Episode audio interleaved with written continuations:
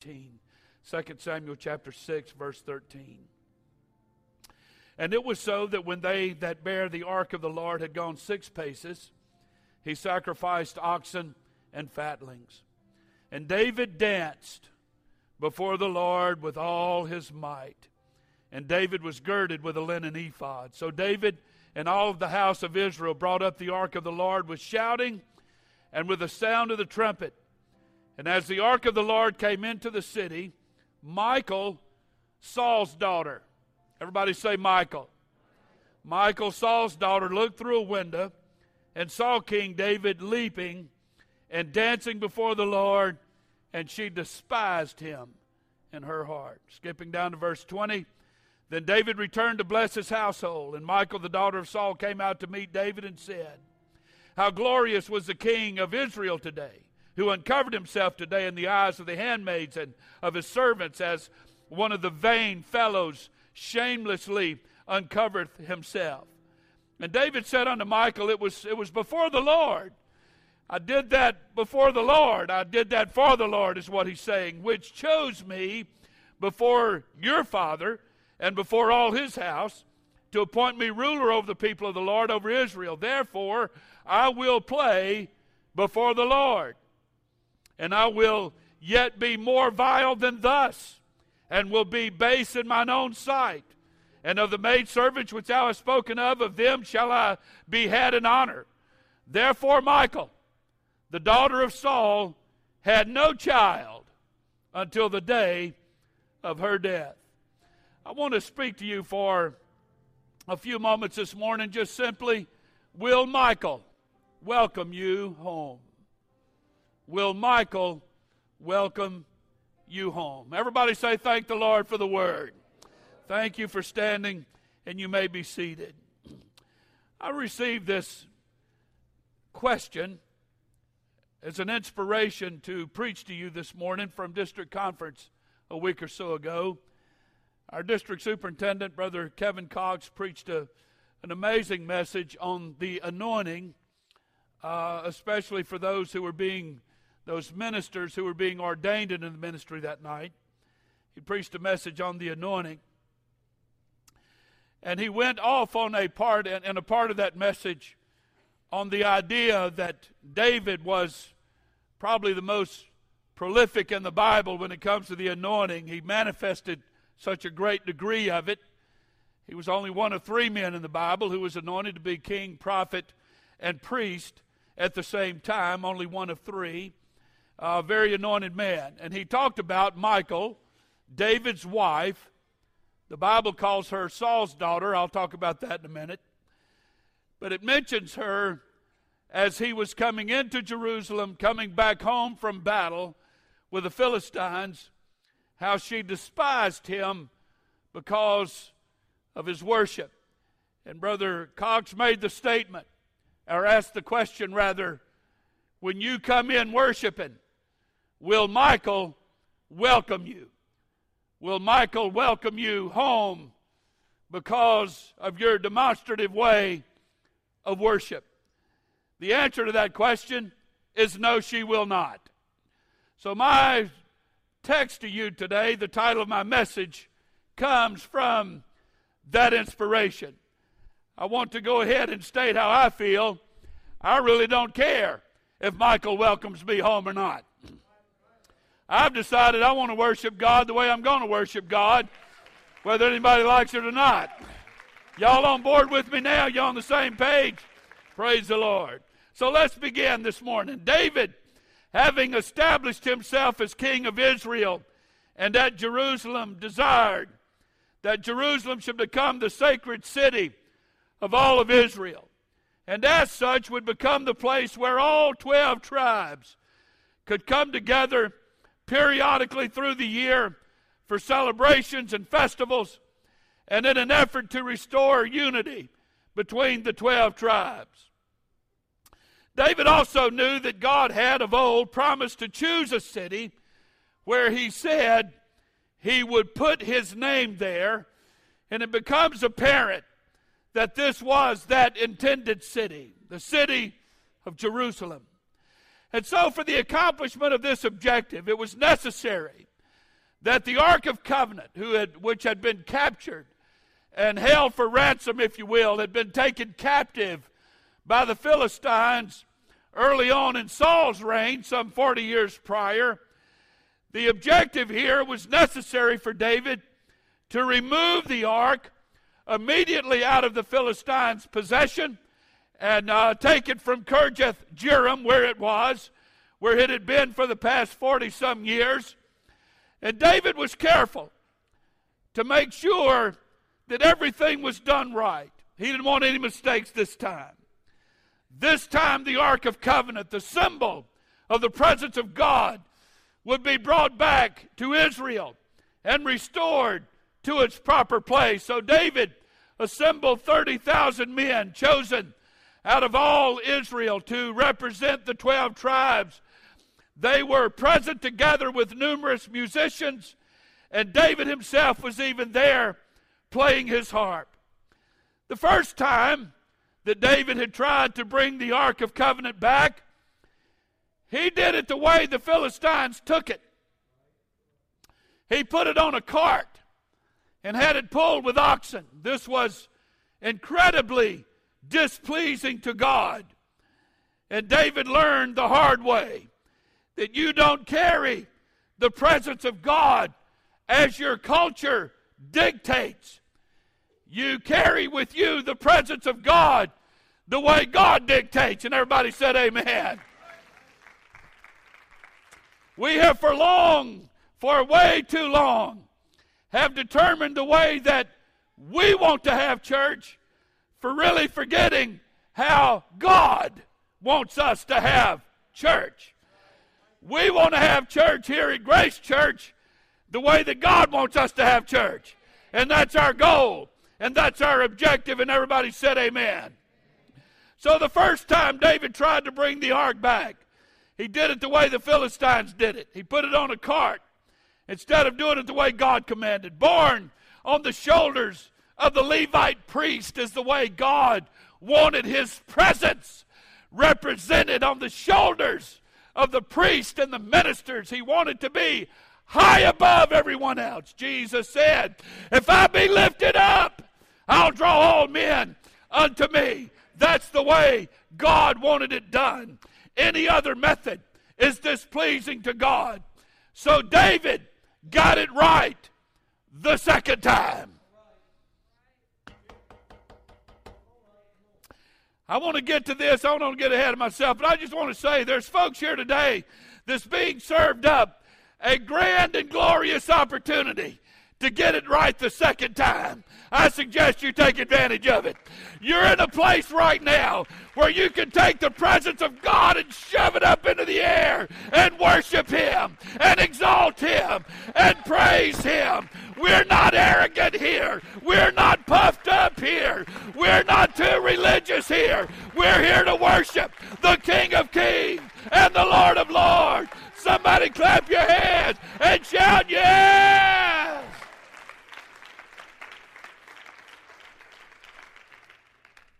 So when the ark was finally carried into the city of Jerusalem, or the city of David, notice the Bible said, Michal, the daughter of Saul, not the wife of David. The Bible said the daughter of Saul, not the wife of David. She looked out the window. Now Michal was looking for David, not the Ark of Covenant. Her desire was that David make it back safely from war. She wasn't really concerned about the ark making it back safely or not. To her, King David was of greater importance than God Almighty. What she didn't understand was that if the Ark of Covenant made it back safely, then David by default would make it back safely. We don't have a greater priority at Grace Church than the presence of God being here every time we walk through the church door. It don't matter who else is here and who else is not here. If God is here, then everything is going to be all right. So when she saw David, her husband, and her king leaping and dancing before Jehovah God, She despised him. Stupid man. The ark had come, the Bible said. The ark had come. And Michael looked through the window, and there she saw David.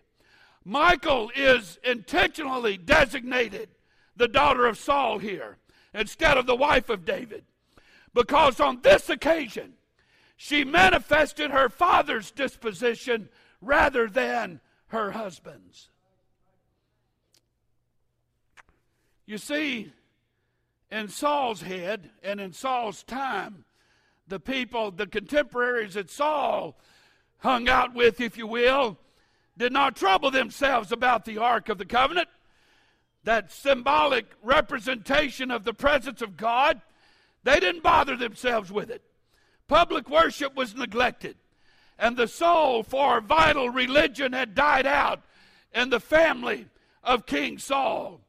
And David, Michael, only loved the brave hero and the exalted king. She took offense at the humility with which the king in his pious enthusiasm placed on himself an equality with all the rest of the nation before the Lord. Michael saw King David leaping and dancing, and she despised him in her heart. She wanted to welcome him, but the pride of her aristocratic rank was grievously offended by her husband's public exhibition of himself in a character so undignified and resembling a she thought rather the conduct of a buffoon or a moron than the sovereign king of Israel. That's why she despised him. Michael, who had no proper sense of religion, who did not understand praise and worship because her daddy never taught her that. This is Saul's daughter, not David's wife. Her daddy never taught her how to worship. It's going to be really hard for me to confine this message to the next to twenty-two minutes. I could go off on a long tangent here, but I'm going to just say this in short. Moms and dads with kids, especially kids at home, you need to worship like you want them to worship. If they followed your pattern today here at church, would what they had done really been called worship, or just going through the motions? Or are we too aristocratic? Are we too kind of arrogant and too much ego? And we're too rich and wealthy and so on to really worship God the way the Bible wants us to worship God. I don't want to go off on a tangent here, even though I'm being lured huge. But I just want to say, moms and dads, and we have a couple of folks here that make it a point to teach their kids how to worship. Not only do they teach them how to worship, they model it. They show them. You clap your hands. You raise your hand. It's okay to leap and dance. It's okay to worship vocally. It's okay to open your mouth and praise the Lord. Come on, mom and dad. Somebody get behind me right now. We're here about Jesus. It's all about Jesus. It's all about him. And we're here to worship him. And God help us as moms and dads to teach our kids how to worship. Hallelujah! What I believe that David was doing as he danced before the Lord was manifesting intimacy with God. He was being intimate with God. The moment wasn't about David. It wasn't about Israel. It wasn't about his, his crown. It wasn't about his throne. It was about that moment of gratitude that said the presence of the Lord is here. The presence of the Lord is here. You're not hearing me right now.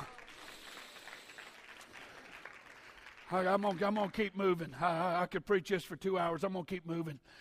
He was being intimate with God in praise and worship. It must have been and had to be vocal, loud, boisterous worship, lifting up hands, clapping hands, and even leaping and dancing with the presence of the Lord is here.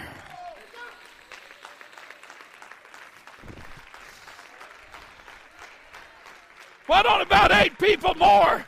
Why don't about eight more people just stand to your feet and let's give the Lord his due here right now. Let's praise him. Let's praise him. You a new bottle. Hallelujah. Hallelujah. The presence of the Lord is here. Hallelujah. Thank you. You may be seated. He was being intimate with God. Brother Wheeler, he was adoring God. He was loving God. He was appreciating God. He was excited, enthusiastic, and thankful that God had empowered him to bring back God to Israel. It wasn't begging. He wasn't pleading. He wasn't whining, as we do so oftentimes when we come. On the other hand, Michal, the daughter of Saul, represents and manifests those who are not being fruitful, who are not being productive, who are not preparing for the future, who are not giving God another seed, another generation to worship, to praise, and adore him.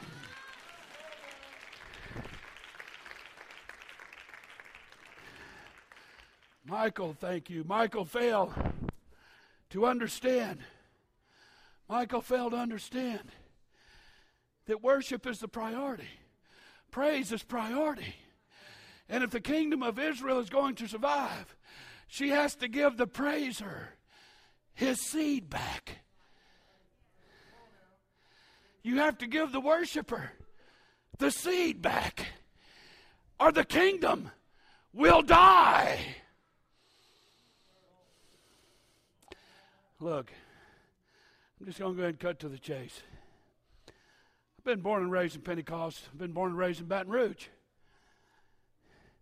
And I've seen more than one family that's decided to treat church as some kind of a religious function that you do once in a while.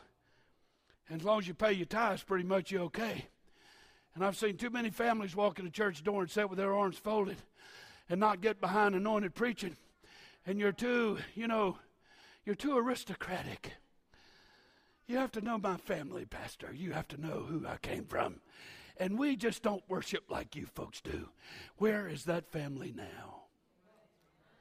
Where are their children now? I preach with all of my heart this morning. We have not a greater priority on this side of the baptism of the Holy Ghost than to worship the King of Kings and the Lord of Lords.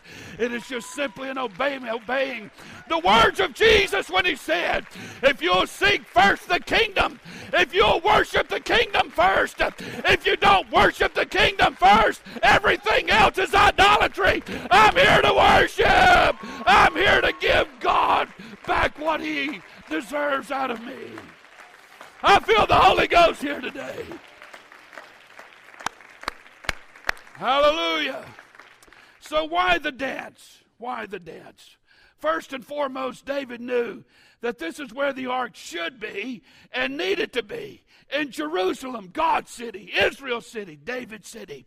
He had no ulterior motives. He was not trying to make a name for himself. He wanted the ark, the symbol of God's presence, to be in his rightful place. Secondly, because his first attempt failed, because of it being transported man's way and not God's way. And because of that, the life of a good man was lost. All of us here today have had terrible disappointments in our past, times when we failed in what was a sincere attempt to do the will, purpose, and plan of God. I'm not here to heap guilt. I'm, I don't, I don't do that. I don't like to do that. It don't work anyway. But there's moms and dads here today that feel guilty because your kids aren't serving God. And maybe it, it came in a time in your life where you weren't everything for Jesus you should have been. Maybe you weren't everything for Jesus you needed to be. Maybe you tried to carry the presence of God in your life your way.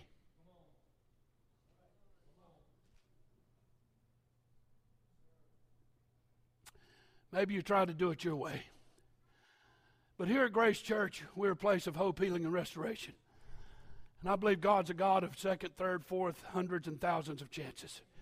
I'm going to read you a scripture that tells his mercy endures forever, and everybody say amen. And where I can't do nothing about the past, I have everything to do with the future. And I'm determined to get it right this time. Is that all right? I want to get it right this time. I want to take this opportunity that God has given me. And as I retrieve the presence of God back into my life, I'm going to take him and lift him high and exalt him. And everybody is going to know that when I act a fool, I'm a fool for Jesus. And you can call me a buffoon and a moron and a fanatic. You can call me a holy roller and anything else you want to call me. But all I know is that God has given me a chance to take his presence and lift him high. And I'm going to take advantage. Somebody clap your hands and shout, yeah!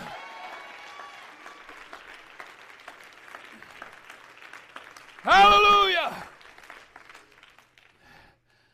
And so, it's hard when the eternity of someone we love and care about is lost in the process of our, of our trying to do the ark our way, to try to do the presence of God our way, when our spouse is lost over a bad decision we made, or our kids are lost because of negative or hypocritical conduct.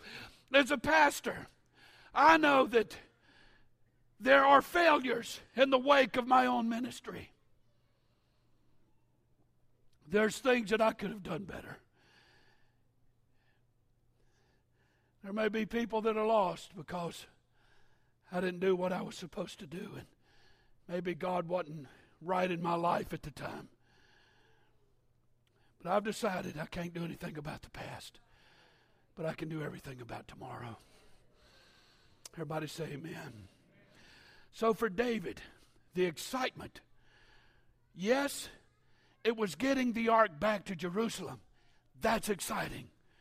But where it's really exciting is when you get it right this time.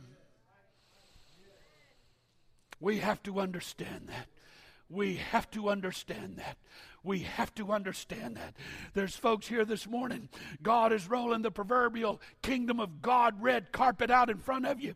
You can't let things beset you and get under your skin and get on your nerves. You submit to God's process and you fight with everything you have on the inside of you. And whatever it takes, I'm going to get the presence of God back in my life right this time.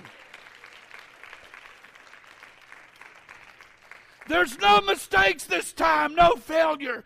It's been accomplished. And to David, now that I've not been mistaken this time, and now that I haven't failed this time, and, and now that what I've set out to do has been accomplished, now it's time to dance. To feel that burden lifted. To do everything you can to keep that silly grin off your face all the time. And to just try not to just shout it out everywhere you go that uh, the presence of God is back in my life this time. And I, I might get a little excited. I know somebody here today that when they received the Holy Ghost, they went to work the next day, and the Holy Ghost came on them, and they couldn't stop themselves. They started speaking in tongues at their desk and ran to the men's restroom and just closed the door and had a God session with them in a porcelain sink. It's when the presence, it's when the presence of God comes back to your life. You do whatever it takes to get it right this time. To do it right this time. Somebody shout yes! God, I feel the Holy Ghost. Hallelujah. God has brought us to a place of getting it right. Another opportunity to put God where he belongs in our life, where he belongs in our future, in our marriage, in our home, and in our family. You have to understand what David was up against, and I'm hurrying. There's no record of any king ever dancing before in history. Kings don't dance. The aristocrat, the traditional, the namesake, the arrogant breed, if you will, don't dance. They're too good to dance. David was either the first to dance or he was the first one to get it right. Huh? I'm going all the way back to Moses. This whole thing was new with Moses. I don't know that he ever felt like he was doing it right or not. I know there was two sons of, of uh, Aaron that tried to offer strange fire and were struck dead. That should have told Moses something. But Moses didn't dance, and you can go right through the, down the line. They didn't dance until David came. But I believe the reason he danced was not because he just got the ark back in Jerusalem. But he danced because he got it right this time. I just can't get past that point. I could preach it for another thirty minutes. He had to dance. He had to because he got it right this time. So history says that kings don't dance. Kings don't dance. But David didn't care about history and what kings did or didn't do.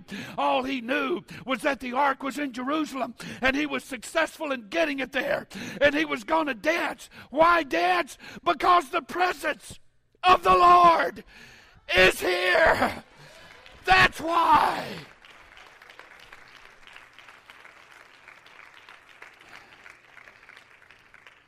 Boy, right now is when I had a Jason Cooper voice, or a Jeremy voice, or a Michelle Stokes voice, because I just break out into it right now. The presence of the Lord is here. The presence of the Lord is here. I feel it in the atmosphere. The presence of the Lord is here. Come on, somebody.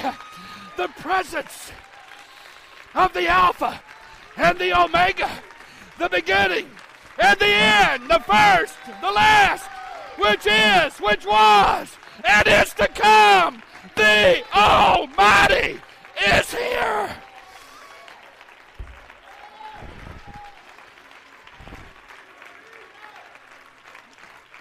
Hallelujah!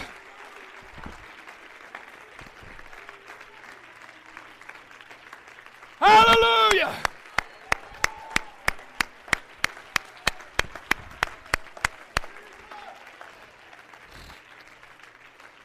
You may be seated. Why dance? Well, you can do that, or you can live the rest of your life beneath God's plan. Second Kings chapter one. Man, I'm trying to hurry. That clock's not a friend at all. Second Kings chapter seven, verse one. Then Elisha said, Hear ye the word of the Lord. Thus saith the Lord, tomorrow about this time shall a measure of fine flour be sold for a shekel, and two measures of barley for a shekel in the gate of Samaria. Then a Lord on whose hand the king leaned answered the man of God and said, Behold, if the Lord would make windows in heaven, might this thing be. And he said, Behold, thou shalt see it with thine eyes, but you shall not eat thereof. And there were four leprous men at the entering into the gates, and they said one to another, Why sit we here till we die? If you can't do nothing else, dance. Why die when you can try instead? Why die over failing at your first attempt at serving God? Why die over sin, divorce, nicotine, immorality, and addiction? Why die over hate and bitterness and betrayal? Michael represents the old kingdom, Saul's kingdom, her daddy's kingdom. Again, remember, kings don't dance. Royalty just don't do things like that. Her father never danced. You could call it royalty, but I call it arrogant. I call it snooty. I'm too good for that mentality. She was right. Her father didn't dance. Instead, he threw javelins at people, at good, godly Christian people that was only trying to make him feel better. No, he didn't dance. Instead, he slaughtered some forty priests that were trying to do what they were supposed to do. He didn't dance, and he didn't teach his kids to dance either. He chose to die instead, killing himself.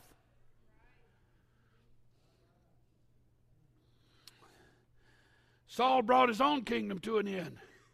There's moms and dads here today that are doing the same thing. You just don't want to get on board with God's plan and purpose and will for your life. And you'll die where you sit. Calvin Rigdon preached a sermon years ago, and I've never forgotten it. As a matter of fact, I preached it one time, a death in the Father's house. And talked about the prodigal son. The youngest son died right there in his father's house. Had everything he needed. Had everything a man could have ever wanted. But he died on the inside. He died spiritually. The father said, this my son was dead. Saul brought his own kingdom down to an end. He brought it to an end. And if you're not dancing, and I'm talking about and being intimate with God, you'll do the same. Back to Michael. I don't believe, Brother Wheeler, that God closed her womb. The Bible didn't say that. She didn't have kids. She did. It wasn't. She didn't have kids not because of what God did. She didn't have kids because she refused to be intimate with David. She refused, spiritually speaking, to be intimate with the anointing, with fervency and power and worship and praise. She refused to dance and died with no future, no hope, and no promise. You can be productive, positive, fulfilled, intimate with God's will and purpose, or you can die unproductive, indifferent, dead. It's your choice. You can choose to live hurt and bitter, or you can choose to live depressed, jealous, hating, grudge-toting, or you can dance. You can dance because one day he found you. Or you can die because you don't get your own way. You can dance because he gave you joy. Or you can die because you failed to see the necessity of worship and praise and closeness with God. You can dance because there's hope. Or you can die because all you see is gloom and doom. Dancing or intimacy removes the pride, the ego, the prestige, the self-power. It, it removes the sin, the greed, the fear. It can give you such freedom that you can't control yourself. Come on, old king. It's time to dance. It's time to rejoice. The ark is back. You're back. The presence of God is here, and you're here. It may not be in your nature or in your background or in your family, but just because your mama didn't dance and because your daddy didn't dance doesn't mean that you can't dance.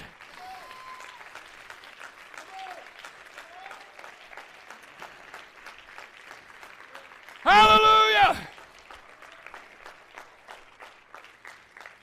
Spiritually speaking, we don't have Oprah Winfrey T V show here at Grace Church. What's that other guy's name? I'm trying to think of another guy. I don't know what this stuff. I don't know who they are. Maury? Who is that guy? Where you get up and blame everybody and their granny. Because you're an idiot. It's everybody else's fault. If you're an idiot, it ain't nobody's fault but yours. I'm sorry to tell you that. And if you're tired of being one, now'd be a good time to make a New Year's revolution and revolt against your pedigree and say, I ain't going to be like my mama. I've heard more than one church person say, my mama taught me what not to be. My daddy taught me what not to be. That's good teaching right there. When it comes to intimacy with God, you want the Bible to teach you how to be and what you ought to be, not your mom and daddy. So if they didn't do a good job, quit running under the canopy of that excuse and say, I'm going to be what God wants me to be. It may not be in your nature or in your background, but that don't mean it can't happen. Why dance? But you dance for the purpose of giving praise. You dance because of the glory of his promise. You dance because of the removal of your sin. You dance because you're free of guilt. You dance because you're in relationship with God. You dance because you have power of the throne of God. You dance because of the greatness of God. You dance because of the truth of the message. You dance because of the hope of your calling. You dance because of the possibility of heaven.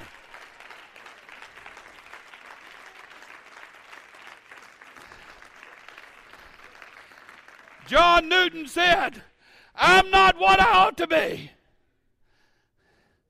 I'll tell you what, y'all, I'm not nearly done. Y'all go ahead and stand. We're, we're in the red back there on the clock.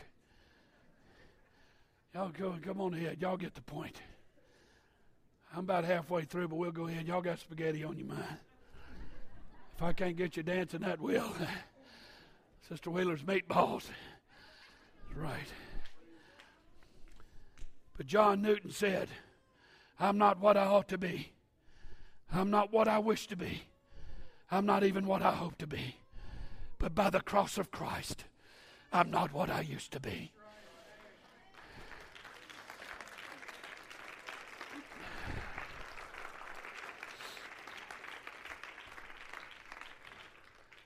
Some of our younger upstarts here will call the song that I'm about to reference kind of hokey and Chang Chang and C and W and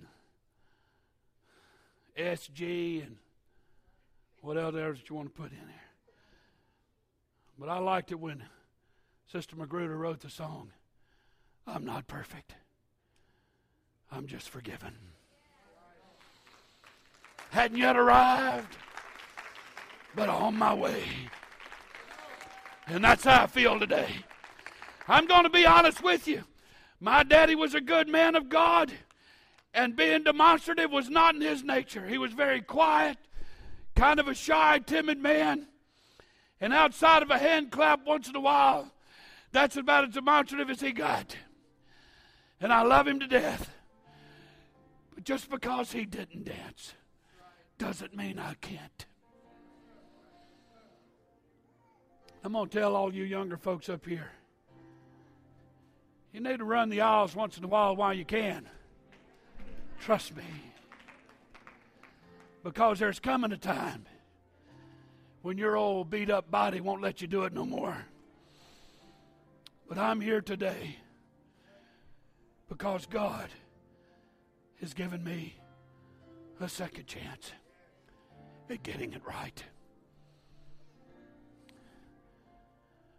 Does Michael welcome me home? No, she does not. She don't like my kind of preaching.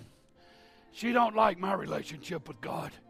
She may be the king's daughter, but that don't mean anything to me. I don't care who's around. When the presence of God moves on me, I respond to the presence of God.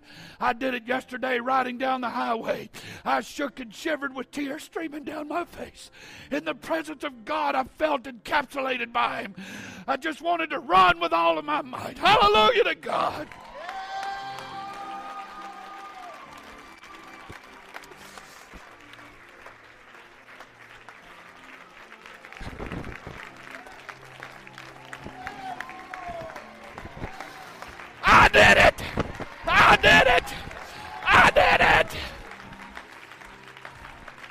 You can call me crazy and a fanatic if you want to, but the presence of the Lord is here.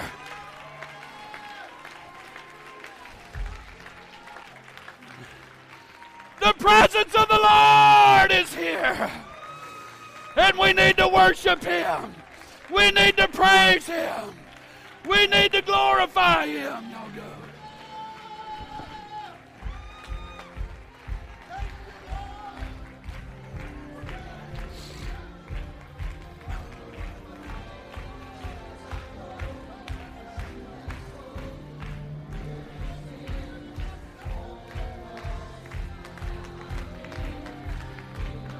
How you feel this morning? How you feeling? How you feeling? Does anybody feel like dancing today? Does anybody feel like worshiping today?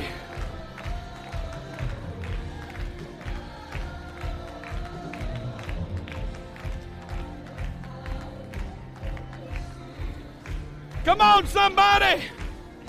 Let the Lord have His way.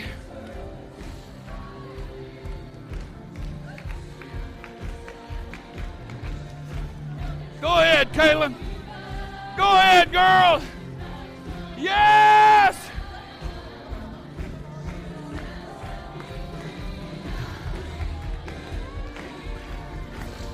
If you want to get you a partner, get you a partner this morning and dance.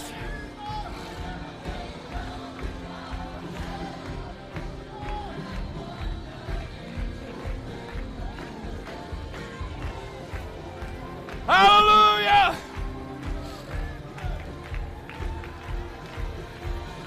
Go ahead! long time. It's been a long time for somebody. Let him have his way.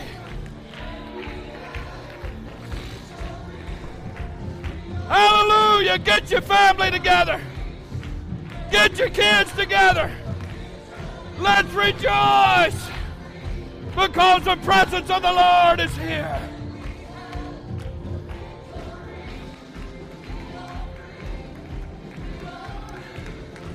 Yes! Go ahead. Go ahead. Let the Lord have his way. Let the Lord have his way. Yes!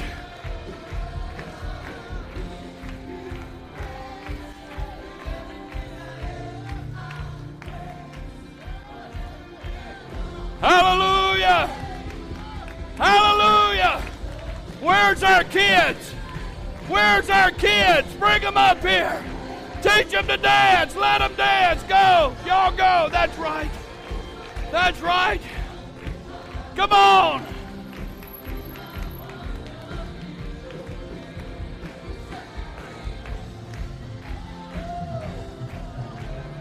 Oh, yes. Oh, yes. Oh, yes. Oh, yes.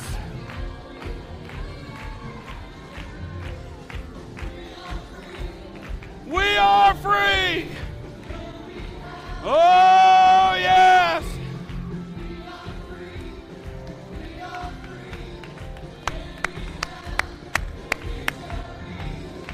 We are free. We are free. Hallelujah, hallelujah, hallelujah.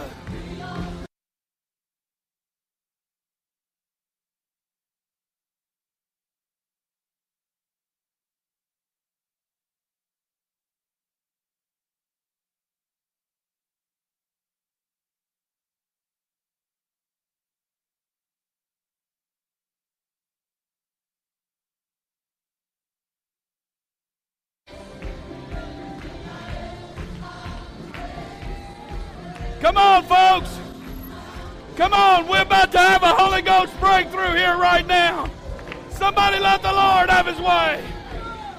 Come on. Somebody let the Lord have his way. Somebody turn loose what you feel. Somebody turn loose what you feel. Go ahead.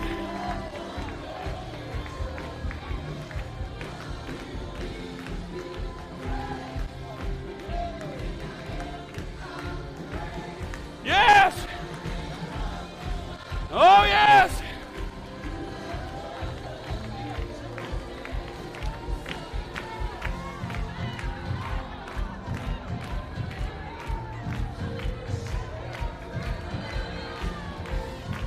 Good to see you. Good to see you.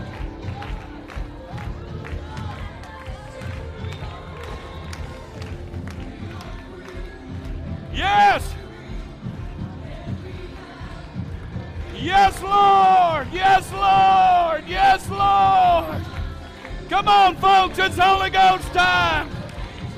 It's Holy Ghost time!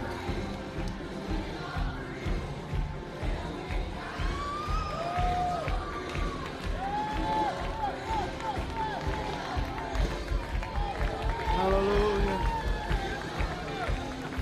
In the name of Jesus! In the name of Jesus!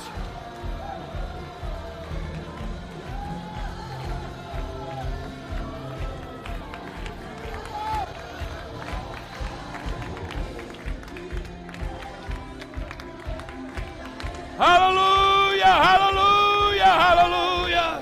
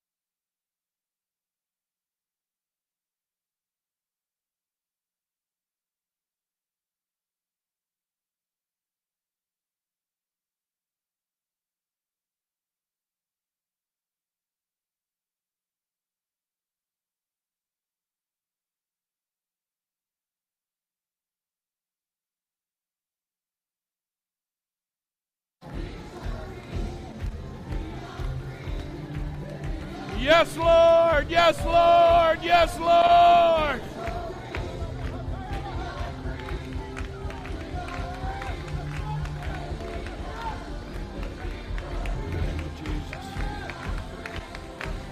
In the name of Jesus. In the name.